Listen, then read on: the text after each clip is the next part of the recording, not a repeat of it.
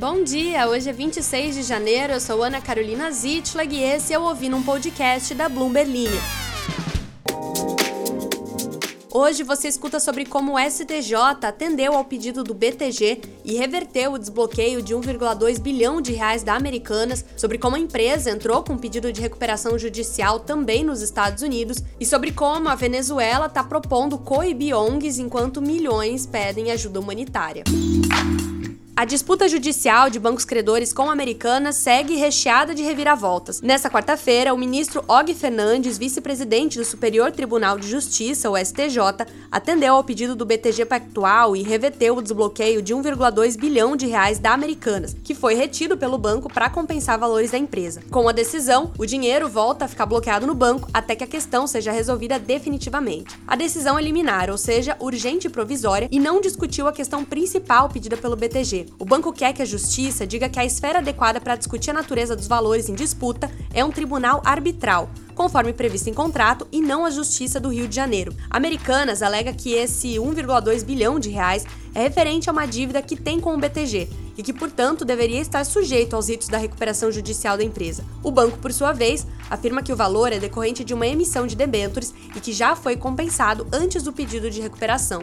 Ao todo, Americanas diz que deve 3,5 bilhões de reais ao BTG, segundo lista de credores entregue à Justiça na noite de terça. A questão foi levada ao STJ porque enquanto a Justiça do Rio de Janeiro considerou que o bloqueio do valor seria uma medida de execução de dívida que não poderia ser feita durante a recuperação judicial, a Justiça de São Paulo determinou que o caso deveria ser decidido em arbitragem. O BTG já abriu um processo arbitral contra Americanas na Câmara do Comércio Brasil-Canadá. Próxima notícia. A Americanas entrou com pedido de recuperação judicial no capítulo 15, uma medida que protege os seus ativos nos Estados Unidos enquanto o processo de insolvência acontece no Brasil. Representantes da Americanas entraram com pedido de falência em Manhattan nesta quarta-feira. Os pedidos de recuperação do capítulo 15 impedem os credores de confiscar os ativos de uma empresa nos Estados Unidos. Em divulgação aos investidores, a empresa deu a entender que relatou incorretamente números relacionados a alguns dos seus financiamentos e deduziu indevidamente os juros pagos aos credores dos seus passivos passivos. Ao todo, havia quase 20 bilhões de dólares em inconsistências contábeis, de acordo com o documento. E tem mais.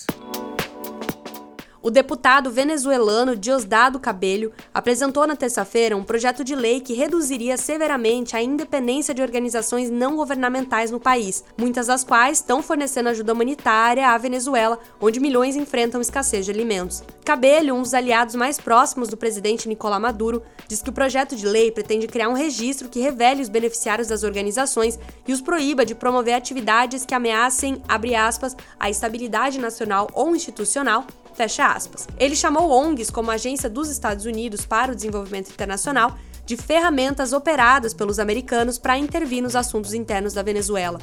Mais de 400 organizações operam no país e lidam com uma série de questões humanitárias, desde desnutrição até alfabetização e acesso à água potável, questões que surgiram a partir de uma crise econômica sem precedentes que levou mais de 7 milhões de pessoas a fugirem do país. O Comitê Internacional de Resgate alertou na terça que as condições podem piorar neste ano, já que o aumento da inflação deixou cerca de 12,3 milhões de pessoas em situação de insegurança alimentar.